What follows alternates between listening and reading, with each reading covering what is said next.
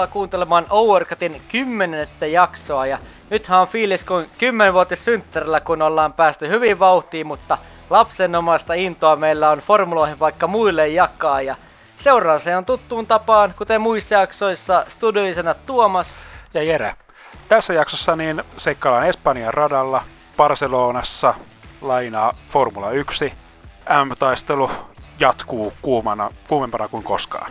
Aivan, eli Espanjan Barcelonassa huristeltiin F1-kauden neljäs osakilpailu ja me analysoidaan Barcelonan kisan parhaat palat mukaan lukien pettymykset ja suurimmat onnistujat sekä tietysti tärkeimmät puheenaiheet. Ja lisäksi meillä on tässä jaksossa uusi aiheteema, eli me käydään läpi F1-maailman viime viikkojen kiihdyttävimmät uutiset, eli käydään läpi viime viikkojen F1-maailman keskeiset puheenaiheet ja keskustellaan näistä teemoista studiossa. Eli tervetuloa mukaan, siirrytään Espanjan aurinkoon kohti Barcelonaa ja laitetaan moottorit käyntiin.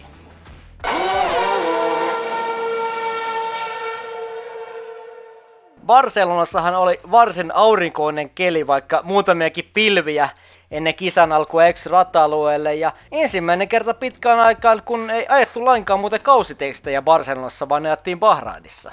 Nyt oli tämmöinen poikkeussääntö. Mm, Tämä Barcelonan rata alkaa olla kuskeille sellainen, että kun ihan kenet vaan yhtä Masepinia lukunottamatta herät, herätät kuskin, niin yöllä niin se pystyy vetämään tämän radan niin ihan kohtuu, kohtuu hyvin kierroksin. Niin ehkä, ehkä tämä on tästä niin kuin hyvää vaihtelua kumminkin Bahrainin rata niin vastaa ehkä kuumuudeltaan sitten.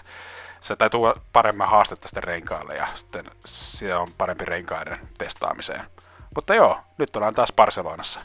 Aikaisa tosiaan pienellä marginaalilla palulle Lewis Hamilton ennen Max Verstappenia ja kyseessä on Hamiltonin jo sadas palu, niin ottaako nyt Overcut Formula pois päästä, että nythän meillä ei fyysisiä lippyksiä päässä ole, mutta vähintäänkin tämmöiset kuvainnolliset lippikset, mielikuvituslippikset päästä, koska sata paalua on semmoinen suoritus, että sitä on vaikea hahmottaa, että siihen ei ole Senna tai Schumacher päässyt, niin vaikka Hamiltonilla tuntuu olevan usein se neljä pila poimittuna sieltä pellolta onni mukana, niin onhan Hamilton paalu paikoissa, mä sanon kaikkien oikein paras kuljettaja aika jossa. Joo, ei voi muuta sanoa kuin hattua nostaa, että aika tällainen käsittämätön suoritus, unohdetaan kaikki tällaiset, öö, auton ylivertaisuudet tai muut. Nämä on kumminkin tiukoissa taisteluissa napattuja voittoja ja päänahkoja, joten kaikki kunnia niin tästä suorituksesta ja onnittelut Louis Hamiltonille. Onnittelut studiosta, että sata palua on kyllä historiallinen suoritus vähintäänkin. Ja sitten tosiaan Maxi toinen, kolmantena Valtteri Bottas, semmoista perushyvää jälkeä, mitä Mers loutetaan, eli toi kolmas aika ja neljäs Ferrarilla Charles Leclerc, mikä oli hieno tulos. Ja viides iso yllätys Alppinen Esteban Okon, että myös Alonso oli kymmenes, eli Alppinen vauhti parempaan, paranemaan päin tietysti. Alonsolla vielä vähän tämmöistä otteluongelmia, mutta Esteban Okonilta upea aikaa jo Sainz kuudessa ja Ricciardo seitsemäs, mutta poimitaan tällä tämä Sergio Perez vasta siellä kahdeksan, niin nyt tuli vähän semmonen, voisi sanoa vähän ilkeästikin Alex Albonmainen mahalasku, niin alkaa varmaan Red Bullilla vähän hampaat jo kiristyä siellä Christian Hornerin ja kumppianien ilmeet tämmöistä suoritusten jälkeen.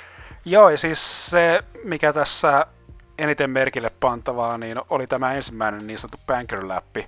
Muistaakseni niin Peresi spinnasi tämän ensimmäisen nopean kierroksensa, ja se oli ihan niin kuin tämä alokosmainen virhe, että jarrutuksessa ulompi rengas meni hiekalle ja siitä niin tämä spinnaus, että toki sä otat niin kaiken tilan siinä, mikä on mahdollista, sieltä ne kaikki kymmenykset ja sadasot löytyy, mutta kyllä tämä niin luokitellaan kategoria alokasvirheet. Joo, se oli ikävää, että noinkin kokeneelta kuljettajalta tommonen kämmähdys. Sitten aika jo poimintana nostan vielä Vettel 13, joka hävisi Strollille, ja Kimi 17 häviten Jovinatsilla, niin Kimille käyvä kyllä nykyisin tämä heikko kohta on aika jo, vaikka kisoissa mm. Kimi on selkeä kisakuski ja siellä vahvempi kuin tallikaverinsa, mutta no aika on kyllä semmoinen heikko kohta nyt ollut jo tässä muutam- muutamankin vuoden ajan Kimille. Aivan, en tiedä onko Kimillä jotenkin säätöjen kanssa se, että siihen tähdätään enemmän siihen, siihen sitten kisaan niillä säädöillä, mutta kyllä tämä nyt Kimin urakkaa helpottaa huomattavasti, että siellä ei aina tarvitsisi korjata niin alta pois tallikaveri Antoniota tai sitten Williamsin Josh Russellia. Joo, se on totta. Toivottavasti Kimi nyt jossain vaiheessa löytää nämä aikaa ja, aika ja vauhtinsa sitten kohdalleen kauden aikana, koska nyt on tullut jonkun verran tappiin, eh, takkiin tallikaverilta. Mutta siirrytään tuohon kisan käsittelyyn. Eli tosiaan sieltä Palt lähti Hamilton, mutta ihan mielenkiintoisena positiivisena yllätyksenä Max Verstappen otti mainioon lähdön ja tämmöisellä vähän kyynärpää taktiikalla meni ensimmäisessä mutkassa Hamiltonin ohi, mutta täysin sääntöjen rajoissa, että Hamilton joutui siinä vähän, jopa vähän väistämäänkin, että Maxilta upea startti ja just tätä aggressiivisuutta tarvitaan Hamiltonia vastaan, jos Red Bullilla haluaa oikeasti taistella tuosta mestaruudesta. Kyllä, ja varsinkin Hamilton on pikkasen luonut johtoa tuossa sarjassa pistetaulukossa, niin Verstappen joutuu kyllä käyttämään kaikki niin kortit pakassansa, ja toi just sellaista, että ottaa niitä isoja voittoja, ei pelkästään sitä, että on ensimmäinen ja sitten Hamilton seuraa toisena sitten nopeamman kierroksen turvin, vaan nyt tarvitaan isoja voittoja Hamiltonista, sillä se niin päästään tuohon taas ratsaalle tuossa mestaruustaistossa. Ja toinen, minkä mä nostan hyvänä lähteen, on tämä Charles Leclerc kolmesta ruudusta, lahjakas kuljettaja hieno tulee ensimmäisestä mutkista ja ulkokautta ohi Valtterista. Vähän Leclerc tuntui ottavan mallia takavuosien Alonson startista ohi Ferrarilta, kun meni sitten ohi muun muassa Hamiltonista samaan tapaan silloin. Tota, pari kulutta ohi ainakin Hamiltonista. Tota. Joo, 2013. Joo, joo, aivan niin oli. Mutta Leclerc sanoi, että itse ei ole kuulemma tätä ohitusta itse nähnyt tai ei ole mennyt ohi, mutta ihmeteltä mihin verrataan. Mutta mm. joka tapauksessa aikamoinen sitten sattuman kautta toisesta tilanteesta ja upea lähtö, että Walter nyt oli tuon viime kesän jälkeen mun mielestä vähän nyt tämmönen, en nyt sano huolestuttava, mutta vähän ikävä tämmönen paluu tähän tämmöiseen Walterin parin ekan kisan trenniin, kun viime kisa oli semmoista loistelija, loistelijasta Valtteria, tämmöistä tiikerin silmää ja tiikerin kynnet oli niin kuin tota, nyt avattu siinä viime kisassa mm. ja pelasi lähdön tosi hienosti, niin kuin kuuluukin. Nyt oli vähän, tiedätkö, vähän sellaista pientä, en tiedä varovaisuutta, mutta vähän sellaista. Öö, siis olisi tarvittu sellaista boksin ulkopuolelta ajattelua tuossa tilanteessa. Ei, ei niinku tarkkailla pelkästään sitä tallikaveria, tai jos tarkkaillaan, niin tehdään eri tavalla niitä asioita. Että nyt Pottas niin seurasi vähän orjamaisesti sitä Hamilton linjaa, mikä niin joutui siinä niin likaisessa ilmassa ajan sitä nopeata mutkaa, joka ei ollut kyllä se nopein tapa, että muista Leclerciltä oli tosi niin kuin iso oivallus toi, niin tosta niin hakea toista linjaa tuohon mutkaan, että sillä tavalla niin sai sen ohituksen tehtyä. Se oli hieno ohitus ja Leclerc aikaisemminkin osoittanut ohittaa osaa. Kisan ainoastaan isompi dramaattinen yllätys nähtiin, kun Juki Tsunodan auto hyytyi radalle ja saatiin radalle turva-auto, mutta sijoitukset ei kuitenkaan sitä turva-auton poistettua kauhean radikaalisti muuttunut. Peres onnistui napsimaan siinä avauskerroksella parisia ylöspäin, joka nyt vaaditaankin Red Bull-kuljettajalta. Ja jämäpisteistä oli taistelua Alonson ja Strollin kanssa, jonka sitten Strolli vei, että vielä vaati nykyformula 1 ottelua tuplamestarilta, mutta myös niin kuin pointsit Strollille, että toi alukausi on ollut parasta Strollia, mitä on nyt formulassa nähty. On pystynyt esittämään tosi hyviä otteita tuolla Aston Martinilla, vaikka niin Talla itsellensä ollut pallohukassa, mutta kyllä kuljettajilla niin näyttäisi olevan vielä niin nälkeä ja yritystä tuossa tilanteessa. Sitten kisanhan voitto itsessään kädessä. Ratkaistiin tämmöisellä strategisella shakkipelillä, eli Verstappen otettiin ensin sisään varikolle, mutta Red Bullahan oli harvinaisen hidas varikostoppi, että siellä ei ollut kaikkia renkaitakaan valmiina, mm. että se meni yli neljän sekunnin, mutta Hamilton tuli myöhemmin sisään, jolloin kuitenkin Max pystyi tuoraan renkaalla kuromaan. Hamiltonista ohi ja meni jälleen kärkeen semmoisella mukavalla viiden sekunnin erolla. Kisassa itsessään nähtiin sitten muuallakin kuitenkin harvinaisen vähän ohituksia, eli strategia tässä kisassa puhuu myös ympäri tämän kuski 20 tai kuski, kuski litanian niin tota, mikä tietysti Barcelonalle hyvin tyypillistä. Pientä vääntöä oli esimerkiksi Vettelin ja Gaslin kanssa ja Alonso meni siinä ensimmäisessä mutkissa ohi Zovinatsista ihan tyylikkäällä ohituksella, mutta siinäkin pitää tietysti huomioida tallien vauhtierot. Tän jälkeen kun Max oli kisan kärjessä, niin Hamilton takoi tuttuun tapaan näitä Hamilton-kierroksia ja otti Maxin eron kiinni. Kuskithan on jo peräkana monta kierrosta. Ei tullut semmoista todellista ohitustilannetta siinä kuitenkaan laikaan, mm. että Hamilton olisi päässyt ohitusyritystä yrittämään. Mutta silloin Mersu avastan taktisen pelin ja otti pienen riskin, eli siirtyi kahden stopin taktiikalle.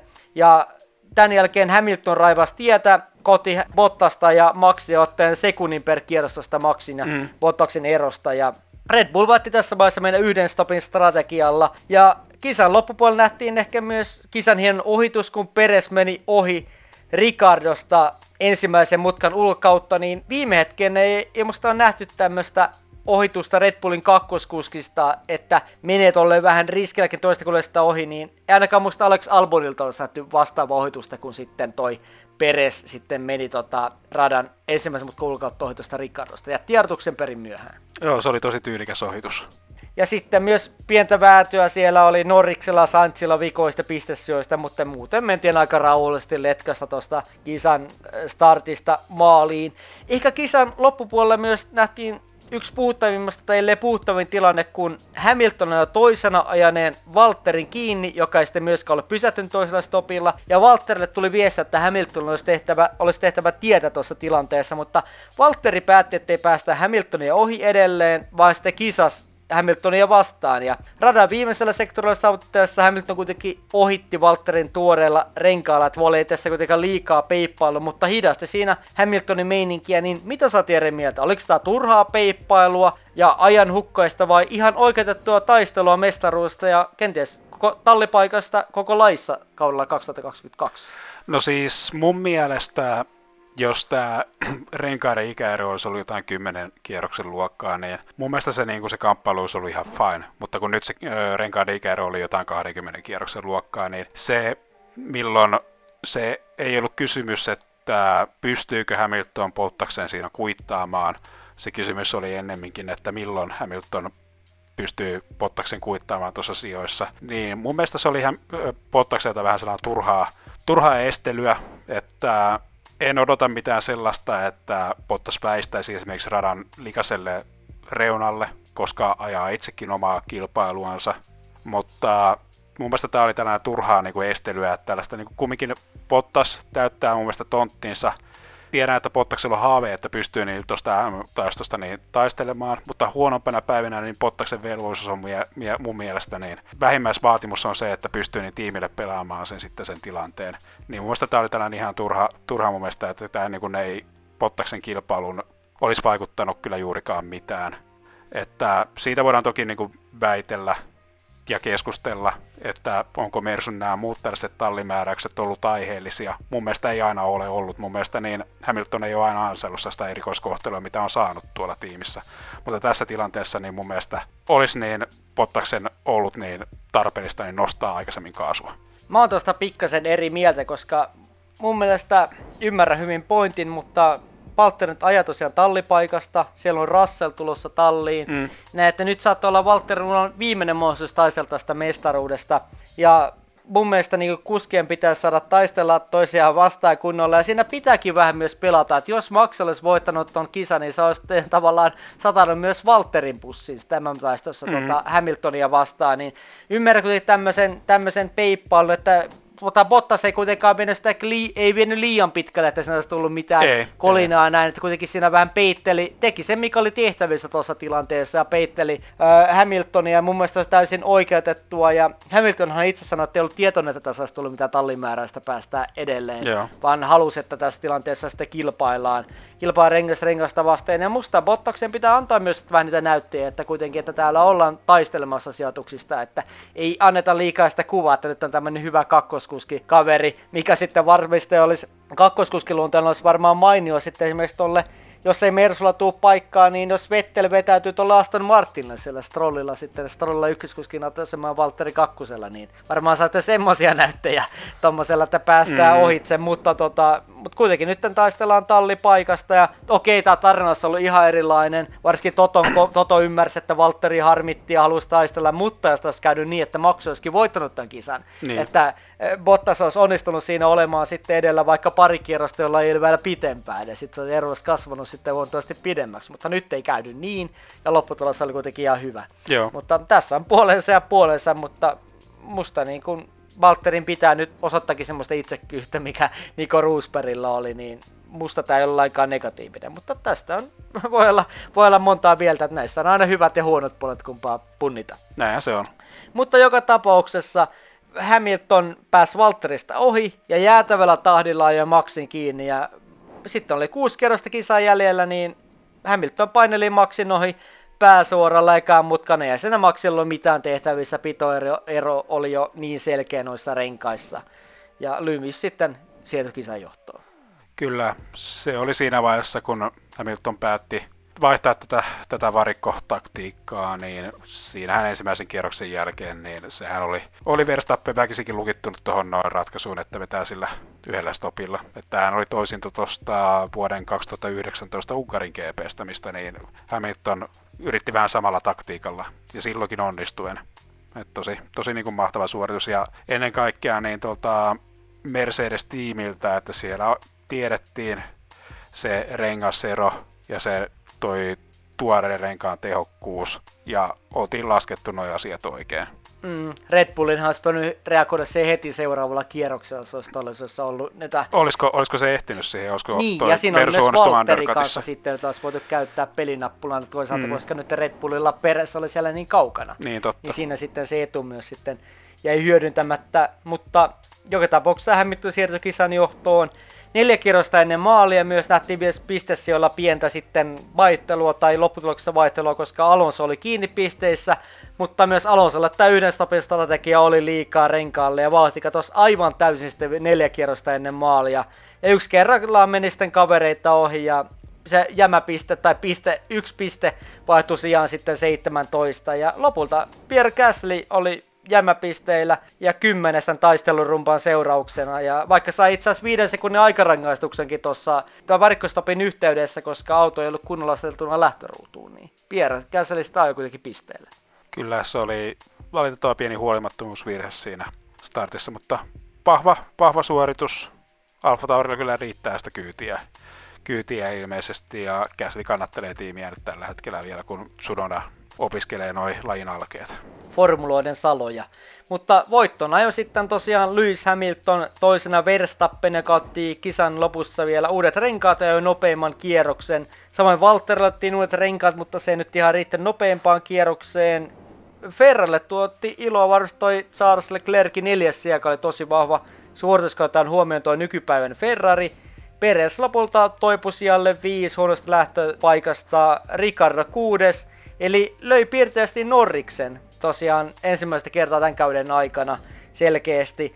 Ja sitten tosiaan Norris oli kahdeksas ennen sitten seitsemäntenlaisessa Saintsia ja Okun lopulta yhdeksäs. Ja sitten Gasly täydessä pisteellä saapuneet kuljettajat. Mutta siirtään Jeren tästä meidän puheen aiheesta, että olihan tämä reilissä sanottu aika tylsä kisa, että tässä mennessä paikoitelle unitulla.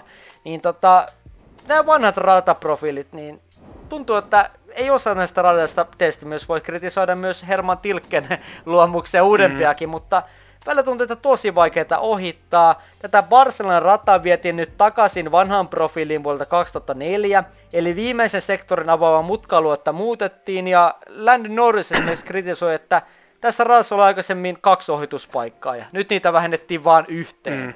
Eli onko järkeä pitää kalenterissa tämmöisiä klassisia niin sanotusti ratoja, jos niillä on umpitylisiä kisoja, niin esimerkiksi milloin Barcelonassa on ollut oikeasti jännä kilpailu viimeksi? Niin Barcelonahan on ollut vähän tässä viimeiset vuodet jo jonkinlaisella jatkoajalla tässä sarjassa, että oli jo aikaisemmin, niin, aikaisemmin jo pudotettukin tuosta sarjasta, mutta sitten koronan tullessa peliin, niin niihin aikoihin niin Barcelonan rata nostettiin takaisin kalenteriin. Onhan tämä niin ollut, ollut tämä on jotenkin tosi niin huono, huono kompo F1 ollut, että tuossa peräjälkeen on Barcelona ja Monacon GP, mikä on sarjan ohitusköyhimmät kilpailut. Ja kun sitä tietää niin kun sitä radan potentiaalia siellä niin kun olisi, olisi hyviä kohtia, mitä parantaa, ja, ja kuten ollaan simulaattorissa sitä kokeiltu, niin se on hauskaa ajaa ja siellä on nopeita mutkia ja se on loistava testipaikka. Mutta kun siellä kisaaminen siellä ei, ei tuolla profilla onnistu, että tällaisia pieniä niin muutoksia, mitä siihen voisi heti ehdottaa, mikä niin Daniel Ricardo on joskus ottanut esille. Että siinä on se ensimmäinen sektori, tämä sikaani, joka niin kuin tappaa sen kaiken niin kuin kilpailun. Niin vetää se sikaani suoraksi ja siitä niin saa hyvän ulostulon tuolle pääsuoralle, mistä niin voisi niin kuin parantaa niitä ohitusmahdollisuuksia huomattavasti. Joka on muista niin sellainen profiili, mitä joskus aikoinaan ollaankin käytetty. Joo, musta se on hyvä idea, että mitä tämmöisiä Barcelonan kaltaisia niin sanottuja klassikkoratoja päivittäisi oikein kunnolla rataprofiililta, että saataisiin kunnolla tapahtumia. Toinen vaihto se on, että, että pitäisikö näitä DRS-alueita lisätä sitä radalle entisestään vai onko se tämä keinotekoisuuden vaara sitten? No kyllähän siinä on ja kans kun tuossa ei niitä se niinku pitkiä suoria, kun on suoria oikein ole, että siinä ei DRS varmasti oikein kauheasti sauttaisi, niin, niin kyllä tässä niinku vähän jotain perusteellisempaa niin kaivattaisiin. Niin musta esimerkiksi tuo etus on varsin mainio, koska mä en niitä varsinaista muista yhtään aidosti tapahtumarikasta kisaa, ellei sitten se mun traumaattinen kokemus silloin, lapsuuden kokemus kalte 2001, kun Häkkisen moottori pamahti sitten mm. puoli kierrosta ennen maalia viimeisellä kierroksella, niin tota, se on jäänyt ikuisesti mieleen, mutta muuten nyt ei kauheasti mieleenpainuvia kilpailuja ole ollut, että varmaan kiva matkakohde, mutta onhan tuo aika tämmöinen, jos haluaa hyvät päiväunet ottaa, niin semmoisen ehkä parempi tarkoituksen kuin se, että nähdään kunnon reisinkiä. Niin musta tommosille radoille pitäisi ottaa, jos todetaan, että monta vuotta putkeen ei oikeasti niin tuo ohituksia mielenkiintoisia kisoja, ja varmaan fanitkin on tästä yhtä mieltä. Mm. Ja pitäisi ottaa tuommoisia isoja uudistuksia, niin kuin Ricardo sanoi, jos ohitukset tosiaan monta vuotta todennäköisesti vaikeita ja vähäisiä, niin vaikka olisikin perinteisiä ratoja, niin kyllä musta tämä viihdyttävyys ja hyvä reisinkin pitäisi olla se ykkösasia. Kyllä, nyt FIA tästä näin vähän ottakaa neuvosta vaaria ja mahdollistakaa tämä uudistus. Aivan, komppaan täysin. Mutta siirrytään meidän top ja flop listaan tästä Espanjan Barcelonan kisasta, niin mulla on tällä ykkösenä aivan oikeasti Lewis Hamilton. Oli taas aivan huikeata taktista silmää ja kisan lukutaitoa, hatunosta totta kai myös Mersulle. Eli Hamilton sanoi, että meidän saada tulematta varikolle, mutta luotti tallin päätöksen tai kahden stopin strategia. Tämä jatkuva aikajokierrosten tekeminen kisassa muistaa mun mielestä Schumacheria silloin parhaina Ferrari-vuosinaan. Mm. Ja sadas paaluhan on tosi arvostava saldo ja legendaarinen saldo, niin tota, kahdeksas maailmanmestaruus näyttänyt enemmän kuin mahdolliselta totta kai mä toivon, että Verstappen saa vähän laitettua kapuloita tuonne Hamiltonin rattaisen, että aivan liian helpolla tuu tämä mestaruus, mm. mutta aivan huikeeta jo. Kyllä, Hamiltoni on ottamassa pienosta niskaotetta tuossa M-taistossa.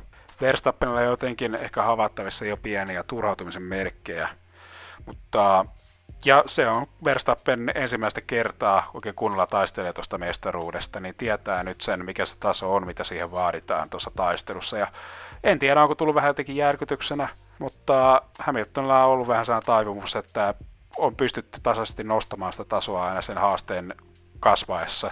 Ja tämä oli, tämä oli loistava suoritus, että ihan ansaitusti niin on munkin top-listalle nostettu Lewis Hamilton. Öö, toiseksi top listalle, niin mä oon nostanut Charles Leclerkin. Leclercillä hän on tuosta Ferrarin alisuoritteisuudesta huolimatta niin ollut kyllä aika sellainen tasaisen vahva alkukausi, että sieltä 6-4, 6-4.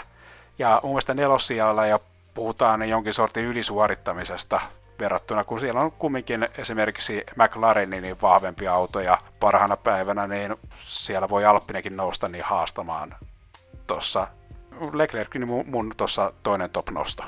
Mullakin on Leclerc, eli hieno alonsomainen lähtö, niin kuin puhuttiin 2013, tämmöinen flashback ja ohi Bottauksesta. Roikkusten turva startin jälkeen Hamiltoninkin perässä, mutta ei tuolla Ferrari-autolla ollut mahdollisuuksia ohi mm-hmm. se teholtaan. Ja neljäs sija on tällä hetkellä maksimi ja kaksi, ker- kaksi kertaa itse asiassa enemmän Leclercillä pisteitäkin kerättynä kuin Sainzilla, niin Ferrarin ykkösnimi on tällä hetkellä Leclerc, niin kuin puhuttiinkin ennen kautta, että saattaa olla se ykköstykki, mutta mä otin, että Sainz pystyisi ehkä vähän enemmän jopa laittaa sitten siihen vastaan tälle Leclerkin vauhdille, mutta tota, tietysti siinä on totuteltava uuteen talliin, mutta erittäin mallikas suoritus. Mm, Sainzilla ei välttämättä vielä niin kuin se, ei ihan se niin kuin Espanjan kuljettaja, tämä, tämä Espanjan rata, niin tuossa sitä kotikenttäetua. Mm.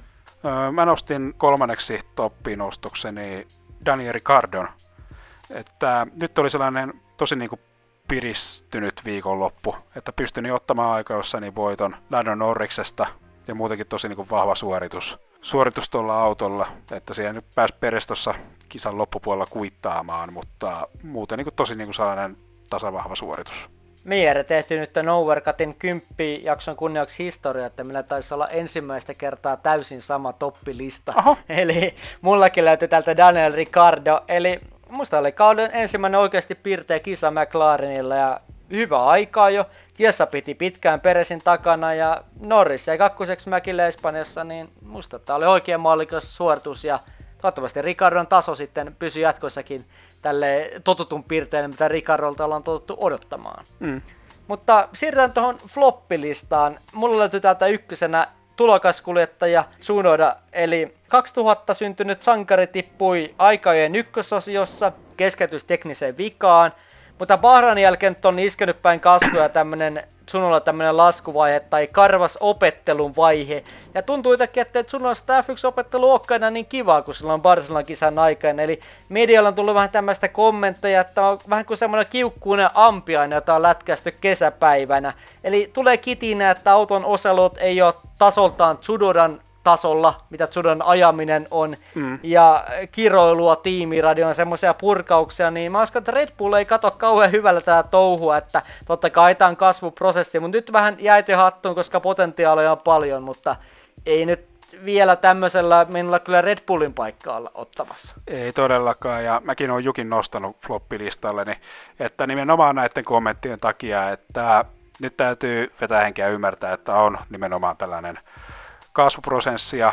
Juki on ennen kaikkea investointi tuolle Red Bull-organisaatiolle, että se ei vielä niin tuota tulosta, mutta nyt kuljettajan täytyy itse ymmärtää ne realiteetit. Ja toi niin kuin noi kommentit, mitä medialle on annettu, niin ne on jotain, niin kuin mitä mä ottaisin keltakin Nikita Masepinilta. Että tosi niin kuin, tosi niin kuin lapsellista, vaikka niin kuin puhutaan nuoresta kaverista, mutta siihenkin nähdään lapsellista, lapsellista niin kuin käytöstä omasta mielestä. Mutta Masepini, kun ollaan Masepini niin paljon kritisoitu, niin täytyy heittää se, se tota ansio kaverille, että ei ole kauheasti julkisesti ainakin Haasia haukkunut, että siellä yleensä kuitenkaan ei ole niin kuin, tullut tämmöisiä Joo. korkeuksia kuin Tsunodalla. Joo, nä, jotain nä, nä, näin on, näin on nimenomaan se, tässä vähän jotenkin ihmetyttääkin, niin ihmetyttääkin aika paljon, mutta mä oon nostanut floppilistalle Bernardo Alonson mikä niin oli tosi niin kuin, saattoi olla tekemätön paikka, mutta kun me toi lähti vähän samalla taktiikalla kuin Kimi Räikkönen tuohon kilpailuun, että lähti vähän koemmalla renkaalla ja yhden stopin taktiikalla, mutta ei saanut sitten toimimaan tota, tota taktiikkaa kisan lopussa ja autoja tuli niin oikealta ja vasemmalta lopussa ohi. Mä nostan tämän erityisesti siitä syystä, koska hänen ikätoverinsa Kimi Räikkönen sai tämän yhden stopin taktiikan toimimaan. Niin ja Kimi oli itse asiassa 12 maalissa, se oli varsin hyvä suoritus. Kyllä joo, ja, tässä kyllä joo, ja se niin kun, saattoi näkyä siinä niin kun, kuvissakin, että Kimihän painoi niin Alonsosta niin vieläpä ulkokautta ohi tuossa kakkossektorilla rataa, joka oli kyllä aika niin komeen näköistä, komeen näköistä settiä niin kyllä tämä niin äh, renkaiden hallinta näyttäisi olevan Alonsolla vielä niin aika paljon hakusessa, mikä nyt on tämä niin ajamattomuus niin verottanut tässä, tässä kilpailussa, että otti kunnolla takkiin tallikaveri Okonilta tänä viikonloppuna. Mullakin käy kyllä ei löytyy Alonso tätä listalta, vaikka sanoa, että Alonso on yksi tämän kauden suosikki kuljettaja, mutta aika, jossa siellä kymmenen asut OK tulos, mutta Okon tosiaan Veija oli viides, että oli siinä melkoinen viiden sijaan ero. Kisassa ei päässyt Okonin vauhtiin, toi riskitaktiikka yksi stopin kisa ei nyt oikein tuottanut tulosta. Oli vielä kiinni yhdessä pojassa neljä kierrosta ennen maalia, mutta sitä renkaat suli alle ja se oli aika tekemätön paikka, huono strategia. Tippui siellä 17. Nyt oli musta ensimmäinen tämmöinen aivan selkeä tappio Okonille kisaviikonloppuna. Ja toivottavasti tämä vielä tämmöinen opetteluvaihe ja Alonso löytää sen vanhan tasonsa muutaman kisan kuluessa, että Sumiltahan sitä odotettiin comebackin jälkeen, mutta Mersuilla se jää vähän väläyksiksi, mutta muistan se, että Alonso kuitenkin esimerkiksi tuolla Bahrainissa näitä että vauhtia ja löytyy, kuten myös tuossa edellisessä kilpailussa. Mm-hmm. Niin tota, toivotaan, että Monacossa on luvassa parempaa, niin tota, katsotaan sitten, mitä siellä sitten mestarin vauhti näyttää. Yes, mä olen tuohon kolmanneksi floppi-listalle nostanut Sergio Peresin. Että tässähän ennen kisaviikon loppua oli, oli aika tällaisia rajuja väitteitä lehdistössä, tai tällaisia juoruja, mitä nyt brittien roskalehdistö levitti Valtteri Pottaksesta, että hänet korvattaisiin kesken kauden Mercedes-tiimissä, niin kyllä tässä niin kuin ehkä tällainen suhteuttamisen paikka olisi. Että vaikka nyt Peresiin ansioksi nyt täytyy sanoa, tai niin puolustuksessa täytyy sanoa, että opettelee vasta tota Red Bullin autoa, mutta kun miettii kahta kärkitiimiä, niin kumpi se on se niin sanottu kakkoskuljettaja, joka täyttää sen paikkansa, niin kyllä se näistä on ennemmin Valtteri Bottas, että Peresini ei pysty millään tavalla tällä hetkellä auttamaan tota Verstappenia taistossa, ja vieläpä niin tällainen niin tosi alokasmainen virhe noissa aikaa, jossa Q3-vaiheessa, että voidaan, voidaan niin sitä niin raakaa nopeutta niin sitä arvioida, että kuinka paljon se niin kuin va- vaatii niin kuin aikaa kehittyäkseen, mutta tällaiset alokasmaiset virheet, niin ei sitä niin kuin voi niin kuin pistää sen, että auto, on, auto ei ole tuttu, niin sen syyksi. Peres on kyllä ymmärrettävä valinta. Ja heitän tähän nyt villiskenaaria, koska Peresillä tietysti kausin al- ka- ollaan vasta kauden alkupuolella, mutta siellä on tota, esimerkiksi tällä Alfa Taurilla, siellä on Junoda ja Gasly, Gasly on kerran ollut jo Red Bullilla, ja Tsunoilla on niin paljon opeteltavaa, ja jos tämä Peresin kausi, mietän nyt ihan tälleen, että fiktiivisesti, jos tämä kausi on tällaista, ja Bottas ei sitten saakaan Mersopaikkaa, niin miten näet Bottaksella parin vuoden sopimus Red Bullille, odotan, että siellä junnut kasvaa sitten ja siirtyy Bottaksen tilalle tämän jälkeen. Että olisiko tämä mitenkään mahdollista, jos Bottas ei saa Mersopaikkaa? Tämä tietysti ihan eri keskustelu, mm. mutta lyhyesti. No Red Bullihan olisi aika tosi, tosi niin kuin hyvä paikka, että Helmut Marko, niin en tiedä kuinka suopiasti niin on, on Pottaksesta lausuntoja antanut, mutta Christian Hornerhan on noussut puolustamaan tuossa asiasta Pottasta, mutta mulla on jotenkin tässä niin Pottaksen niin teoriassa niin liikkuu tässä tällaisia niin foliohattu-teorioita, kun mä mietin, että jos niin kuin Pottas haluttaisiin vaihtaa, tai mikä niin kuin, se niin kuin Pottaksen horjuminen, ketä se niin kuin auttaisi eniten tässä niin tuossa F1-maailmassa, niin se olisi mun mielestä Red Bull-tiimi, että mä epäilen, että voiko nämä niin Pottaksen niin kesken kauden potkuhuu tuolla niin Red Bullilta lähtöisin. Mm. Sillä sehän auttaisi, jos niin saisi Walterin kasetin oikein kunnolla sekaisin ja pois tuosta niin, kolmannelta paikalta ja siellä niin kuin tuosta auttamasta Hamiltonia, niin sehän olisi Red Bull, joka siitä hyötyisi. Ja kun siinä nousee Christian Horner mediassa sitä kieltämään, niin kun kielletään jotain asiaa, niin siinä niin kuin, se niin kuin ruokkii kanssa sitä niin kuin huhua, mikä niin kuin liikkuu siinä. Että, että kun kielletään asiaa, niin se kumminkin herättää tällaisia vastakysymyksiä, että onko sittenkin näin, että ehkä tämä on, onko tämä totta, niin niin, niin kyllä tämä niinku, mulla niinku, alkoi täällä niinku polyhatti niinku pyörimään aika kunnolla tuossa, kun, kun mä noita niinku juttuja luin, miten niinku tuossa niinku lehdistössä uutisoitiin ja sitten asiantuntijat ja sitten Christian Hornerkin puuttu tuohon asiaan, niin tässä on tällaisia niinku mahdollisuuksia, mutta se, mihin sä esitit kysymyksen, niin kyllä, kyllä niinku Red Bull olisi niinku loistava tiimi, tiimi ihan niinku kenelle vaan kuljettajalle ja niinku voisi ehkä niinku olla ympäristön rentoudenkin suhteen, suhteen ehkä niin kuin Pottaksellekin parempi, jos tai se, niin kuin se no, rentoudesta mä kyllä no, siis, tiedä, että... No siis se, kun se, tiet, siis se niin kuin tietty suoritustaso niin kuin riittäisi, että sen kun sä oot siellä niin kolmantena, mm. niin mun mielestä niin varmaan, niin kuin, varmaan niin kuin riemusta kiljuen, niin Helmut Markot ja Christian Hornet ottaa sen vastaus peresi, niin olisi järjestään kisoissa kolmas. Mutta Mersulla se nyt ei ihan niin Pottakselle niin näytä riittävän. Siellä tietysti olisi selkeästi ne kakkoskuskin paperit, mm. mutta tietysti se on parempi olla Red Bullilla kakkoskuski selkeästi kuin esimerkiksi tuolla tota Aston Martinilla, että mm. se on mm. tietysti se paikka, että mikä on sitten otettavissa. Niin, Mutta totta. Katsotaan sitten, kyllähän tässä kauden, kauden mukaan tulee kaikille se huhuja skenaarioita ja Overcut oli tässä uuden Red Bull-skenaario lisää, mutta Kyllä. katsotaan, mitä toi Peres pärjää kauden äh, mittaan. Kyllä mä edelleen luotan, että Peres nostaa kuitenkin tasoa tässä, että kuitenkin hyvä kuljettaja. Kyllä, ilman muuta. Tottumusprosessi vie aikaa.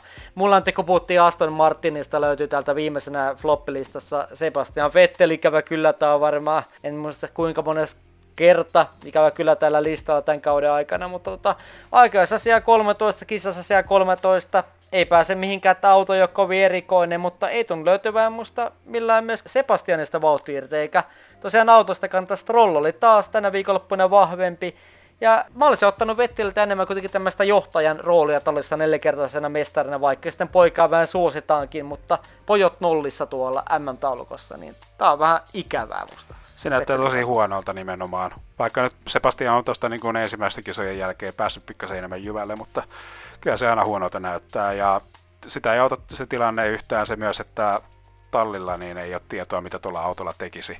Joten nyt tosiaankin tarvittaisiin enemmän sitä niin kuin johtajuutta. Mun mielestä niin Sebastian Vettelillä on suuremmat edellytykset siihen kuin Lance Strollilla. Näin se on. Selvä. Sitten meillä on topit ja flopit tässä käsitelty tämän kisan osalta, niin kautta vielä loppuun Espanjan kisan jälkeen, miltä mm näyttää neljän ajetun kilpailun jälkeen. Hamiltonhan johtaa MM-sarjaa 14 MM-pisteellä ja Max Verstappen toisena 80 pojoa keränneena ja Walter nyt otti sen kolmannen sijaan, mutta onhan tuossa aika iso ero, kun Walterilla 47 pistettä ja Hamiltonilla 94, niin alkaa jo vähän tartti jo vähän semmoista Kimi 2007 mäistä kuromista, tuon eron kiriminen sitten kiinni.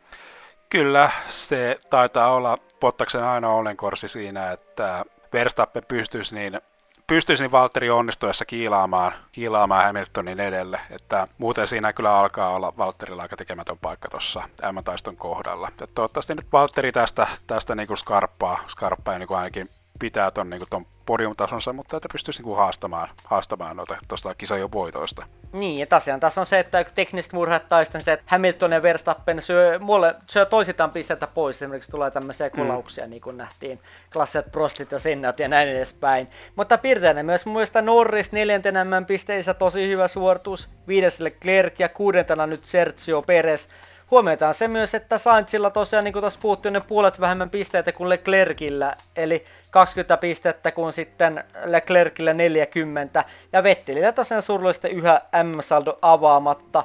Tallien MM-taistossa kolmen kärki on tunnetusti Mercedes johdossa, sitten Red Bull ja isompi ero McLarenin, jonka perässä tulee Ferrari ja Alppine, eli viiden kärki sama kuin viime kisoissa – nyt on sitten Espanjassa ajettu sekä F1 että Formula E-sarja. Kuitenkin mä sanon, että Valencia vei kuitenkin loppujen sitä Barcelonaa, että tästä otti sitten Espanjan turnauksen voiton Formula E, joka tapauksessa tähän F1 verrattuna. Että jos näitä kahta sarjaa vertaa sitten Espanjan kilpailujen viihdyttävyyttä keskenään. Kyllä se on pakko niin myöntää. Mutta kisakalenterissa on vielä 19 kisaa ykkösissäkin ja Huikea jännitystä F1-sarjassa luvassa, ensi kerralla sitten Monakossa ja viime jaksossa me todettiin, että sielläkin voi tulla melkoisia klassikkokisoja, niin toivo elää, että tämän Star Warsin New Hopein uuden toivon tapaan, että saadaan ehkä sielläkin hyvää reisinkiä. Mutta nyt Jere otetaan katse viime viikkojen puhuttavimpiin F1-uutisiin, eli Overcutin aivan uuteen aiheteemaan, eli otetaan katse F1-maailman kiihdyttävimpiin Formula-uutisiin.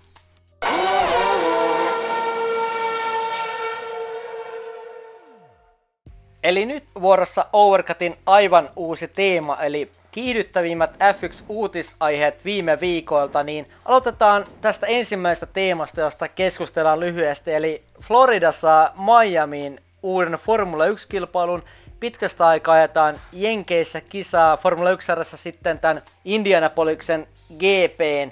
F1 tosiaan teki 10 vuoden sopimuksen Miamin radalle ja tällä hetkellä kisa, näyttäisi, että kisattaisiin toisella kvartaalilla 2022, eli huhti-kesäkuussa. Tämän Miami-radan pituus olisi 5,41 kilometriä, jossa olisi 19 mutkaa, kolme suoraa ja mahdollisesti kolme DRS-aluetta. Arvioitu huippunopeus olisi 320 kilometriä tunnissa. Ja kyseessähän olisi katurata, ja radan keskiössä on viihdekeskus, joka on ylläpitänyt esimerkiksi kuusi Super Bowl-tapahtumaa, baseball-turnauksia ja rock-keikkoja.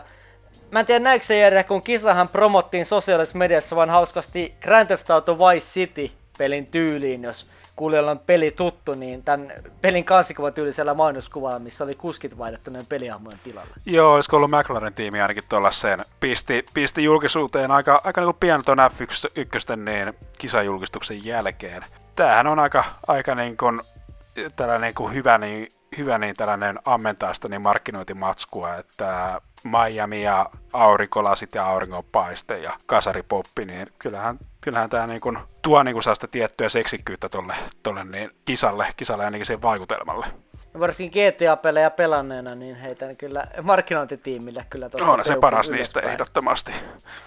Mutta tota, paperilla tämä rata kuulostaa kiehtovalta ja me Jeren kanssa pääskin katsomaan virtuaalinen kierros tämän radan ympäri tuolla radalla. Mutta mä sanoisin, että tässä on yksi ongelma tässä radassa. Mm. Tämä vaikuttaa suoraan noin innottomalta yhdistelmältä Sotsia ja Abu Dhabia. Ratavalt löytyy molemmilta puolilta rataa, kapeita mutkia ja ei hiekkaloita radan ulkopuolella, vaan tämmöisiä radan ulkopuolisia asfalttialueita – Jolloin sitten tässä on taas sitä ongelmaa, että hylätään ratakierroksia ja katsotaan tätä suurennuslasin kanssa, niin vähän tämmönen tyypillinen moderni Herman Tilken katurata, niin mitä rata, Jere, sä oot mieltä, millä tuo rata vaikuttaa? Tämä oli mun vähän niin, niin, No siis nime, nimenomaan, kun siinä on leveät tällaiset turva-alueet, niin se ensinnäkin syö sitä yhteyttä sen radan tapahtumia ja katsojien väliltä. Ja justiin tällainen, että tämä on ihan, ihan lättytasainen tämä rata, rataprofiili, ei minkäänlaisia korkomuutoksia, jotka niin itsellä niin tosi paljon mieleen siitä, jos mä tykkään esimerkiksi Portimaon radasta tosi paljon.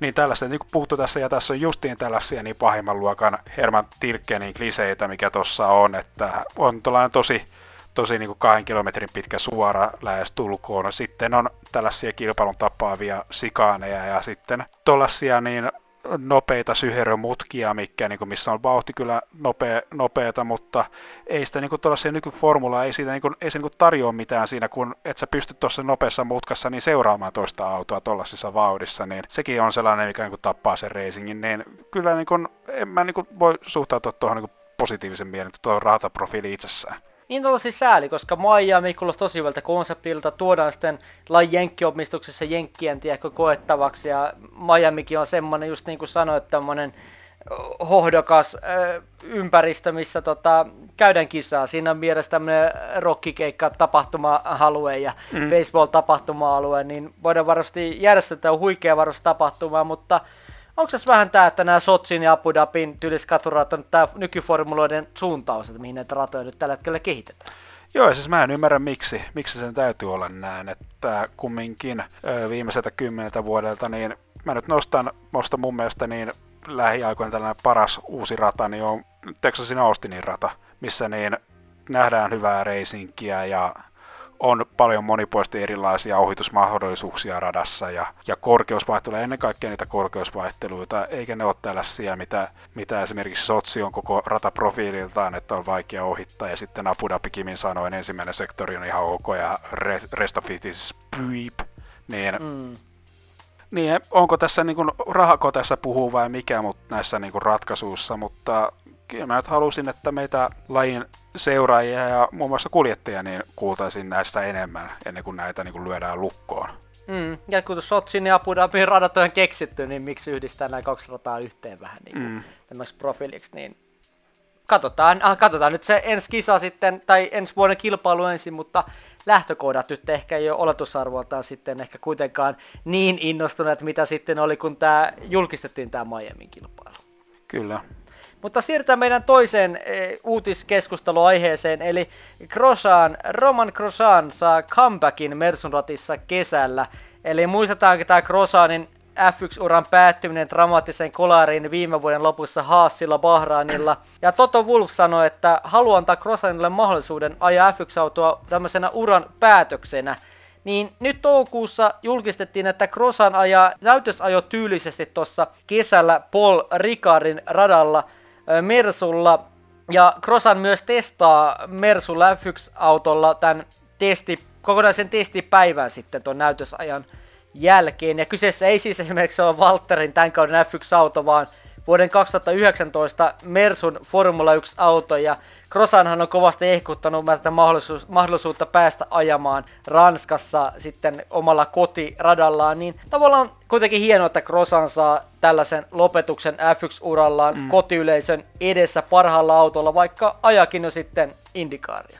Kyllä, ja no tietenkin tämä oli, tämä oli aika tosi kuin järkyttävä tilanne, mikä Bahrainissa tapahtui, ja kumminkin Krosan ei ollut sen verran mukana kauan sarjassa mukana, että totta kai niin kuin se niin kuin, niin kuin historian puolesta niin kuin ansaitsee sen kun on jää hyvästi sarjassa. Ja se on niin kuin hienoa, että tässä niin Mersu on tehnyt ikään kuin tällaiseen epäitsekään päätöksen ja antaa, antaa tuollaisen mahdollisuuden. Vaikka niin kuin, ei, ei niin kuin itselle niin kuin se kaikista mielenkiintoisin kuljettaja ole, mutta, mutta niin kuin ihan, ihan niin kuin hauska, että kyllä niin kuin romaani tämän sua. Mm. Ja kuitenkaan Kolarista ei jäänyt selkeästi mitään traumoja, että Krosan on esimerkiksi YouTubesta katsonut videoita, jossa esitellyt autopelisimulaattoreista tämän mutkaansa, jossa on tehnyt tämän kolarin mm. näin, ja mutkan vielä tässä mun kolari tapahtuu. Ja tota, kuitenkin nyt pääsee sitten Mersun rattiin nautiskelemaan ja vaikuttaa tosiaan tällä hetkellä tuolla Indikaarissa, jossa kausi alkoi. Ja ohi mennä Krosanin kausi alkoi ihan pirteesti, vaikka Indikaareen meidän podcasti näitä tarkasteltavia formulalajeja olekaan, mutta Aoskisassa Alabamassa kymmenes, eli avas pistettiin heti avauksessa. Ja tota, nyt kun tähän tää tätä podcasti äänitystä, niin tänään otti ensimmäisen paalupaikkansa tuolla IndyCar-sarjassa, niin tota, ei varmasti, jos olisi Haasille jatkunut tänä vuonna, olisi ollut mitään toiveitakaan tuollaisista mahdollisuuksista. Ei, ja Krosanilla varmaan, varmaan on pitkä aika, milloin on päässyt viimeksi niin tota, pallupaikalta lähteen kilpailuun, että olisiko nyt 2011 GP2-sarjassa aikoinaan. Että hauskaa ja toki niin kuin kertoo tuosta F1-kuljettajien tasosta, että niin noinkin kylmiltään niin pystyy, pystyy hyppäämään uuteen sarjaan ja olla heti kilpailukykyinen. Joo, samaa mietin tota, että Formula 1-sarjan varmasti kova taso ja kuljettajien kova taso ja se pitkä kehitysprosessi sitten sarjaan pääsemiseksi ja monet vuodet siellä sitten tota, avaa mahdollisuudet tuommoisilla suorituksilla, että hienoa, että Krosan kuitenkin, tota, vaikka voi olla näistä Krosanin kolareista monta mieltä, niin on hienoa tuommoisen kolarin jälkeen sitten pääsee ajamaan noin hyvistä, hyvistä sijoituksista. Onhan se piristävää. Mutta otan tähän loppuun vielä tämä kysymys, että kun Mersuhan nyt ajattaa Crossanilla kokonaisen testipäivän, mm. niin voiko Mersu saada mitään käytännön hyötyä tuommoista Crossanin testipäivästä, että pystytäänkö saamaan mitään hyödyllistä dataa esimerkiksi tätä tai ensi kautta ajatellen sitä kautta, että tämä Crossan ajaa 2019 Mersun auto koko testipäivän ajan? Mm, eikö tämä kumminkin ole 2019 vuoden auto, on, niin joo. eikö, eikö niin jokainen talli on, on ole sallittu niin käyttämään sitä niin kahden vuoden takasta autoa. Oliko tämä näin? Se voi olla. Mä en tiedä, onko siellä testipäivää rajattu määrä vai onko... Mä en Joo. usko, että se on maton, mutta voi olla tiettyjä päiviä sitten. Että voi olla Totolla myös joku hyöty, hyötynäkökulma tässä Crossen ajat, ajattamisessa, Joo. että saa sitten tällaista tietotaitoa sieltä. No, no kyllä siis niin tietyllä tavalla niin Krosani on ehkä niin kuin pätevämpi kaveri antamaan sitä palautetta verratessa vaikka Ferrarilla niin on näitä lukuisia näytösajia, missä niin ajavat nämä 90-luvun papat 2000-luvun alun, alun niin vanhukset, Mark Genet ja, ja Giancarlo Visikellat, mutta näissä ja sitten, oliko Red Bull käytössä, niin Sebastian Puemi, niin kyllä Korosani on näistä niin kuin, selkeästi niin kuin pätevin kaveri niistä palautetta antamaan, jos sitä niin kuin, on jotain mahdollisuutta antaa, mutta siinä on kumminkin niin kaksi vuotta käppiä tuossa edelliskauden autossa ja voisi olla vielä, että siinä on joku näytös, on tarkoitettu Pirelli renkaakki käytössä, joka ei niin vastaa sitä nykykauden renkaita, niin vaikea niin uskoa, että Crosani pystyisi niin tässä niin kamalasti niin omalla osaamisellaan niin vaikuttaa tuohon Mercedeksen ensi kauden autoon. Joka tapauksessa hieno mahdollisuus Crossanille päättää uransa näin Formula 1 ja Overcut toivottaa tsemppiä sinne IndyCar-kisoihin. Loppuun tämmöisiä viihdeuutisia Formula 1-ystäville, eli Codemasters ja Electronic Artshan ensimmäistä kertaa julkaisee pelin yhdessä, tai Electronic Arts julkaisee Codemastersin kehittäminen Formula 1-pelin F1 2021 nimellä tuossa heinäkuussa. Ja tämä peli ilmestyy uuden sukupolven konsolien lisäksi myös PClle, Xbox Oneille ja PlayStation 4. Ja tässä tulevassa pelissä on nyt mukana myös tämmönen upous tarinatila, joka kulkee nimellä Breaking Point. Eli tässä uratilassa tämmönen fiktiivinen tarina, jossa pelaajan hahmo tai itse pelaaja nousee Formula 2 luokan kautta ykkösiin. Ja mukana myös tämmönen F1 2019 pelissä vierailu fiktiivinen kuski Devon Butler, joka on tosiaan mielestä keksitty. Eli tosiaan 2019 pelissä tarinan hyödyntämistä saatiin pieni maisteinen F2-luokassa, mutta F1-polulle sitten siirryttyessä pelissä että tarina ja välianimaatiot unohtu, mutta nyt pitäisi olla vahvemmin sitten tarinallisuus mukana.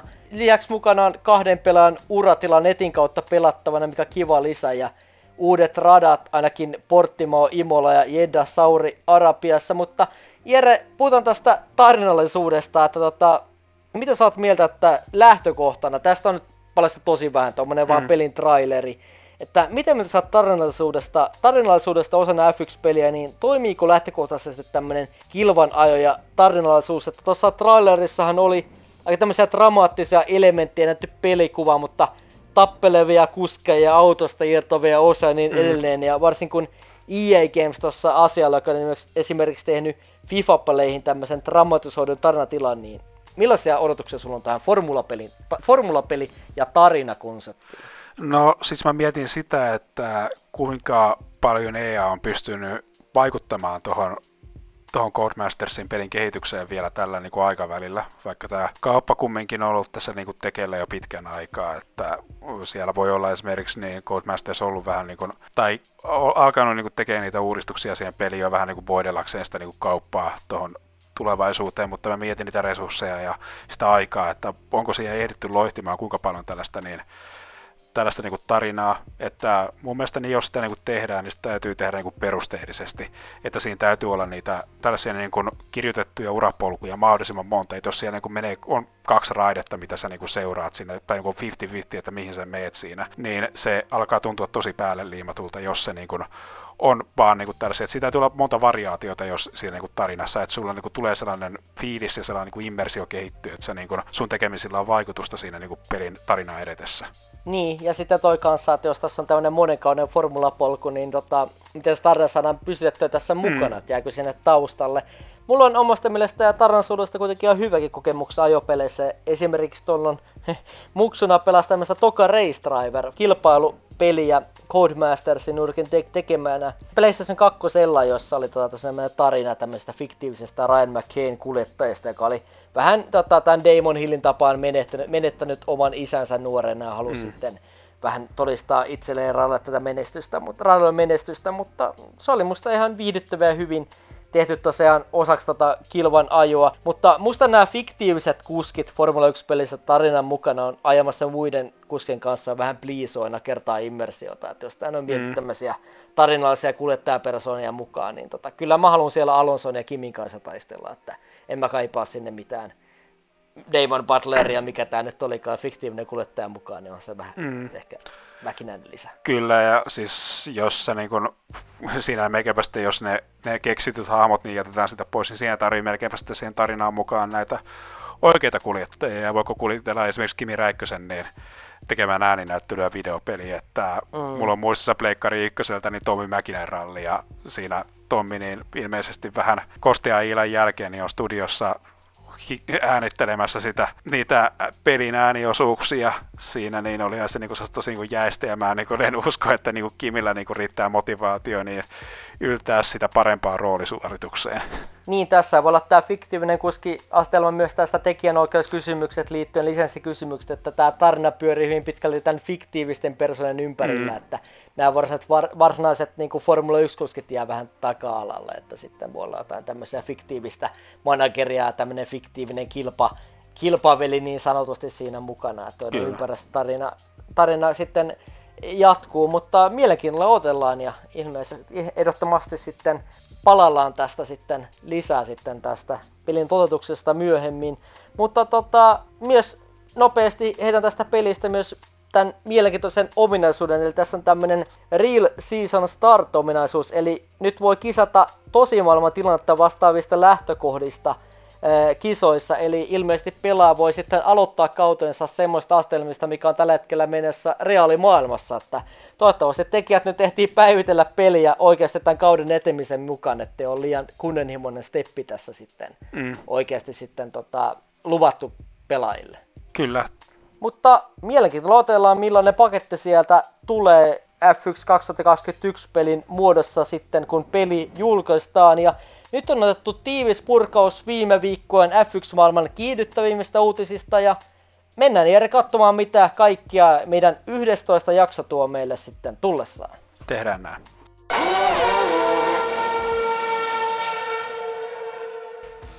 Ensi jaksossahan me päästään myös F1-sarjan osalta Monakoon, eli nähdään tuoko F1 Monakon kadulla samanlaisen viihdepläjäyksen kuin toi Formula E-sarja toi meille nautinnollisen racing-paketin. Ja nähdään myös, yllättääkö joku mustista hevosista tuolla radalla vai jatketaanko Monakossa Mersun ja Red Bullin kärkikomennossa. Ja yksi mielenkiintoinen seikka on myös tämä, miten Monakon ruuhka vaikuttaa lähtöjärjestykseen. Tavallisesti siellä on hitaammat mm. kaverit myös vähän pilaamassa nopeampien kierroksia, niin voidaan saada myös melkoisia yllätyksiä tonne kisan startti-lähtöruudukkoon. Kyllä, Monaco ei todellakaan ole helppo paikka ohittaa, mutta aika jo tuo tällaisen pienen twistin kisaan ja kyllä me nyt tässä silti ollaan toivekkaita, että tästä niin saataisiin niin jännittävä kisa aikaiseksi. Seuraavassa jaksossahan me sitten nähdään ja kuullaan, ketkä osas vältellä Monakon kutsuvat kaiteet sitten kaikista tarkimmin. Ja Overcutin jaksot löydät tulevaisuudessakin ja kuten myös menneetkin jaksot tutuista paikoista eli Spotifysta, Podbeanista, Google Podcasteista ja meidän kotoisilta verkkosivulta www.overcut.fi ja kannattaa tosiaan, kuten aikaisemminkin seurata Overcuttia sosiaalisen median maailmassa, eli Facebookissa ja Instagramissa, niin siellä paljon formulaista sisältöä ja kisojen startia ennen kisaviikonloppuja. Tässä vaiheessa Jere, kymppijakso alkaa nyt olla taputeltu ja voidaan kymmenennen jakson kunniaksi nytten vaikka nostella vaikka simalasilliset, kun ollaan saatu tämä jakso sitten pakettiin. Kiitokset kuulijoille ja kuullaan ensi kerralla loistokkaassa Monakossa, tällä kertaa F1-sarjan parissa. Kiitos kuulijoille. Nyt tällä kertaa moi moi. Moi moi!